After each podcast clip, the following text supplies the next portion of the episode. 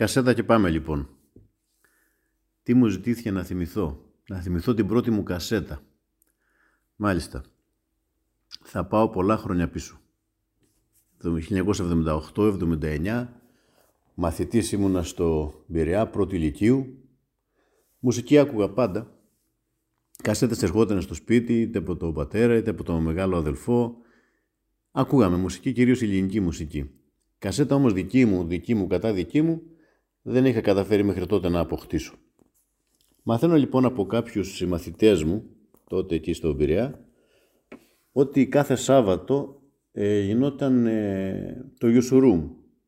Κάτι σαν τη σημερινή λαϊκή με διάφορα όμως αντικείμενα, εργαλεία κυρίως και διάφορα άλλα που πουλούσαν εκεί, πίσω από το λιμάνι του Πειραιά.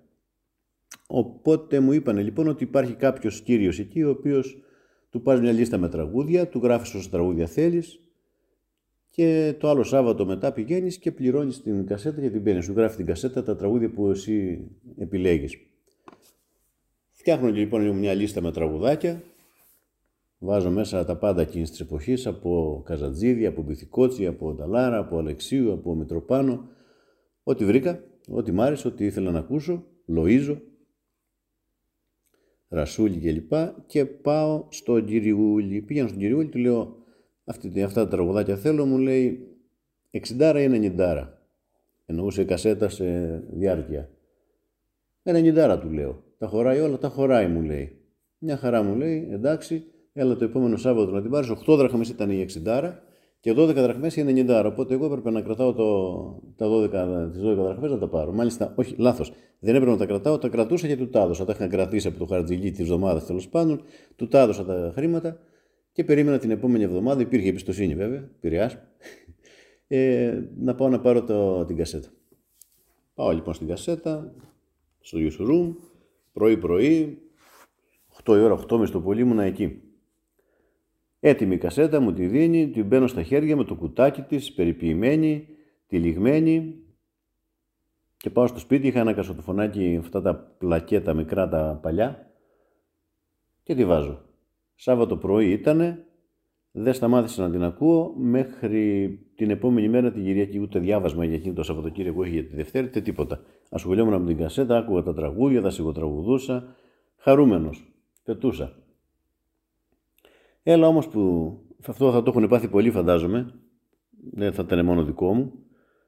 Την Κυριακή το βράδυ, λίγο πριν πέσω για ύπνο, εκεί που άκουγα λοιπόν τα τραγουδάκια ε, για, για νιωστή φορά, Εκεί που τραγουδούσε ο Καρατζίδης ε, το κάτω από το πουκάμισό μου η καρδιά μου σβήνει, εκεί τάκ σταματάει.